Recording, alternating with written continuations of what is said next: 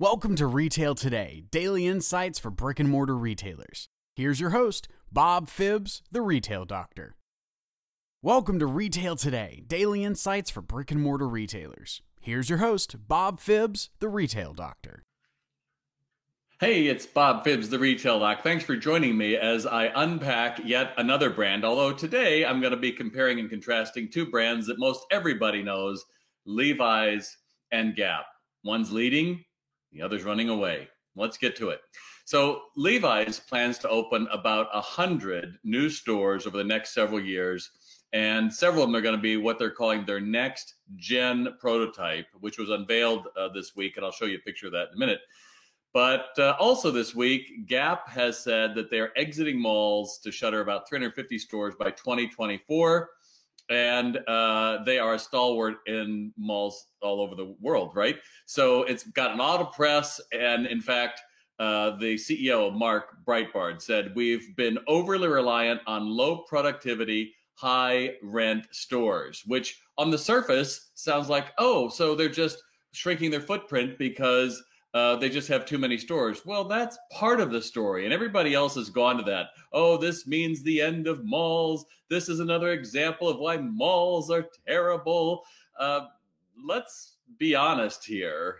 Gap's had a problem with selling merchandise at full price for a long time. In fact, uh, wasn't that many years ago that people were touting how smart they were because they had a Groupon that you could buy and I can't think of a time I have been by a Gap store or in a mall and seen their signage that it wasn't another 40% off and a friends and family or some other promotion with big sale signs. And in fact, I remember walking into one of their stores in Manhattan, and as I walked in, all the girl could say is, um, they had a little flyer here. These items are on sale. She couldn't say like, "Oh, welcome to Gap" or uh, "Glad to see you" or any other interaction. That was her job, task. Set, put it out, put it out. Uh, just hand this to people, and you know, I think it shows because frankly, their merchandise isn't that inspiring, and they've had that problem for a while now, and they've replaced people, but still, at its heart, why would I pay sixty-five dollars for a pair of uh, full price jeans at Gap when I know that Old Navy, which is their sister company, is going to have them for at least half of that. And yet, when you look at the other guys, when you look at Levi's, and by the way, if you don't know the history, you know, Levi's was the main product that San Francisco uh, flagship, uh, the Gap, was built on because it was a partnership. And they were able to uh, get this from so many department stores carried Levi's, but they were running out of stock all the time. And so they made a came up with a partnership where Gap would warehouse all of these jeans, which why their stores had to be big. And then at one point, Gap said, you know what, we don't need Levi's. We're going to do private label our own. Well, that worked until it didn't, right? And yet you look at Levi's, and a couple years I was speaking in the UK and I saw their store in Milton Keynes and they had put their customization, their tailor shop, right at the very front. And I said, wow, this is smart. This is bound to be where they're going. Also, notice even at that time, the lack of promotion signs in the windows or in the store. Yeah, just not there. And um, this is an example. This is their new next gen store in Palo Alto. This is a photo courtesy of Levi's that has was published this week. It's got a lot of digital initiatives. It's got um, you know more space around it. Certainly been working on it for a while, but it will fit very well into a store opening in the middle of a pandemic for sure. And my first point to you is if you can't figure it out, you can change locations, but it's a lot like a restaurant. Now, what do I mean by that? We've all had that restaurant you go to that's out of the way, it's hard to find, but man, their food is so good. You are telling friends and family, you've got to find it. We've got to get there. They're the best. And the whole gap, uh, closing the malls, uh, saying, oh, well, we're paying too much for rent, doesn't really answer the problem, which is why should I spend more to come to your brand? Why should I go out of my way to experience your brand? What is the branded experience? I have when I come to your brand? And if you can't answer that, then moving locations kind of kicks that whole problem down the street and says, well, we'll work on it.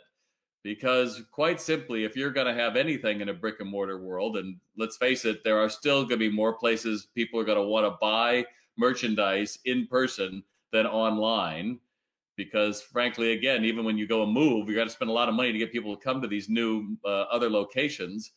But still, it comes down to if the problem is the merchandise isn't compelling, and if all you can do is sell at a discount, then your brand isn't one that's going to be a profitable brand for long. And uh, that's kind of it. Now, if we look at what is going to be great about Levi's, there's a lot I'm going to unpack here in the next few minutes. But one of them is out of the box thinking. Now, when I heard this uh, recently, it scratched my head, and I thought, really, a partnership between Lego and Levi's?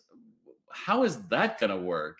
And then I saw it, and the idea was that Levi's came up with products that actually have Lego items that are embedded in it that you can have fun with. And this is their sell page on uh, Levi's.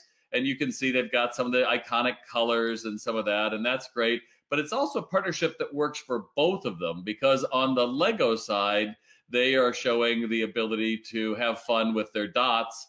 And it's a uh, partnership of equals. And again, it's a partnership of brands that know who their customers are, that are not promotional, and are looking for that synergy of how do we collaborate with something that gives us higher margin. And so, as you're thinking about this, no matter how big you are, you're looking for how do I collaborate with somebody else where it's a win win for both of us, right? We're not just saying, oh, we'll swap email addresses. You're really looking for a true collaboration. And uh, and I don't know, the world is still out on the Kanye West uh, partnership with Gap. Uh, there was some controversy about it last week. I'm not even going to get into that, but I want you to be thinking about it's about getting margin and not discounts. That's it. And beyond that, Chip uh, Bergh, the CEO of Levi's, also talked about being accountable to his stakeholders who are his employees. And he was being quoted in an article for uh, a Fortune that last uh, month based on a blog post that he wrote. And he said that stakeholder capitalism is a really hot topic now. Number one, I straight up acknowledge we've not been where we need to be having a diverse, inclusive culture, and I've got a lot of work to do there. He's taking personal responsibility for moving the brand forward. And if you are uh, trying to attract Gen Z or millennials, young people who, to work and to shop with you, you better understand that their social convictions determine their wallets. There's no two ways about it. And three things that Levi's has been out in front of recently is to end gun violence. In fact, he did a whole op-ed piece and it's not a stretch. Some uh, the reporter had asked him, uh, "Did you have to pass this by the board first? He says, "No, we have always been a socially active company." Number two is to get out the vote and making that that over and over that plea to young people to make the world a better place, like they're trying to do, and to talk about attacking systemic racism and where it all comes from and how it has multiple strands that we've got to address because they are realizing that the consumer of today isn't comfortable with just giving you money. They want to know how are you making the world I like to say it, you know, more like Star Trek, but how are you making it a world where we are more alike than different? And if that's your brand, if that's who you want to go after, they're doing a great job. Nike's doing a great job. Starbucks is doing a great job. And yeah, the pandemic has certainly thrown a wrench in a lot of things. There's no two ways about it but their north star is knowing exactly who they are and who they aren't. And you'll see Levi's all over a lot of different uh, messages and a lot of different stories because they are finding this image of hope, which I talk about an awful lot right now, which is we can make the world a better place and it's up to us to fix it. And really, all you read about a Gap is they're going through and there's controversy or they're having discounts. And until you fix that, and there's a lot of other brands like that too that the compelling reason for me to stand on a sidewalk to uh, shop with you this holiday season because of social distancing, I don't think many people are going to do it. And then you're going to say, oh, it's because of the pandemic. And it's like, no, you didn't solve the number one thing. The merch isn't that compelling. Your store experience isn't that compelling. And you've been found uh, judged wanting, and we're going to take our money somewhere else. Now, during all of this, I checked Glassdoor just this morning, and 88% of their employees approve of the job the CEO was doing. Imagine if you gave that to your employees. Is that what you would give? You would be getting an approval rating? Do your employees even know what you care about and what you're doing to make the world a better place? Or you're just kind of giving to the same charities you've always done, or or whatever that's going to be? Are you really looking at what is the messaging? Because that's what's going to get you lower turnover, more uh, raving fans certainly who are going to tell your story and it's going to have employees proud to work for you. So, the three lessons I want you to take from this live broadcast today are if you haven't figured it out, you can change locations, but it's a lot like a failing restaurant. And by the way, I'm telling my clients right now, if you can make it work in a mall, then the mall's probably still going to be the best place for you to be. Yeah, I get it. Everybody else is telling you malls are dead. No one's ever going to a mall. Well, you know, we've got a really odd situation right now. But the smart mall owners are going to get it. And even those C and D level malls are still going to figure it out. And I think there's going to be more smaller brands in malls.